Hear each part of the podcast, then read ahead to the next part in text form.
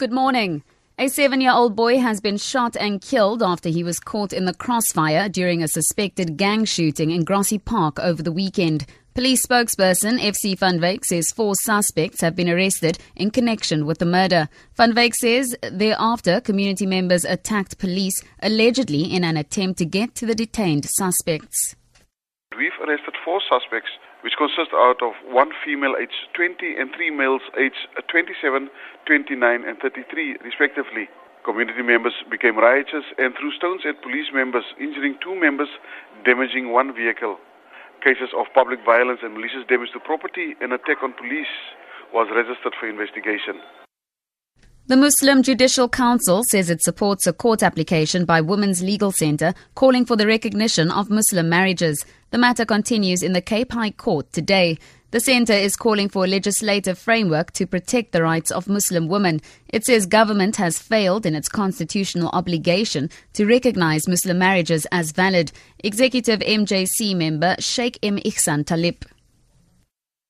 They don't always get the necessary relief uh, within uh, internal to the Muslim community and the informal judiciaries that exist in the Muslim community, and uh, they are therefore um, uh, really as as as their only outcome and resort, uh, having to have access and gain access to the courts.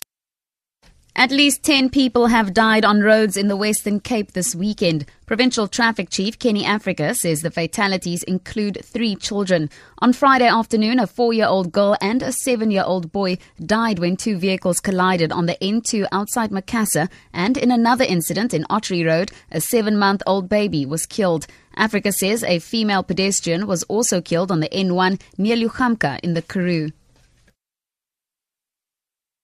Late last night, on the road uh, between Malmesbury and Klipjewel, um, Renault motor vehicle, the driver there lost control and uh, one passenger in that vehicle also died. Then we had an uh, accident also on the Klipjewel Malmesbury road on Saturday where two vehicles was in a head-on collision and the driver of the Tata motor vehicle also lost his life. To end this bulletin, the BRICS leaders will begin their annual summit at the backdrop of North Korea's latest nuclear test. Yesterday, the North stole the spotlight by announcing that it had detonated a powerful hydrogen bomb and claimed that it would fit the device on a long range missile. The UN Security Council will hold an emergency meeting to discuss its response to the developments. The US has warned North Korea that any threats to America or its allies will be met with a massive military response. The BBC's Richard Lister reports.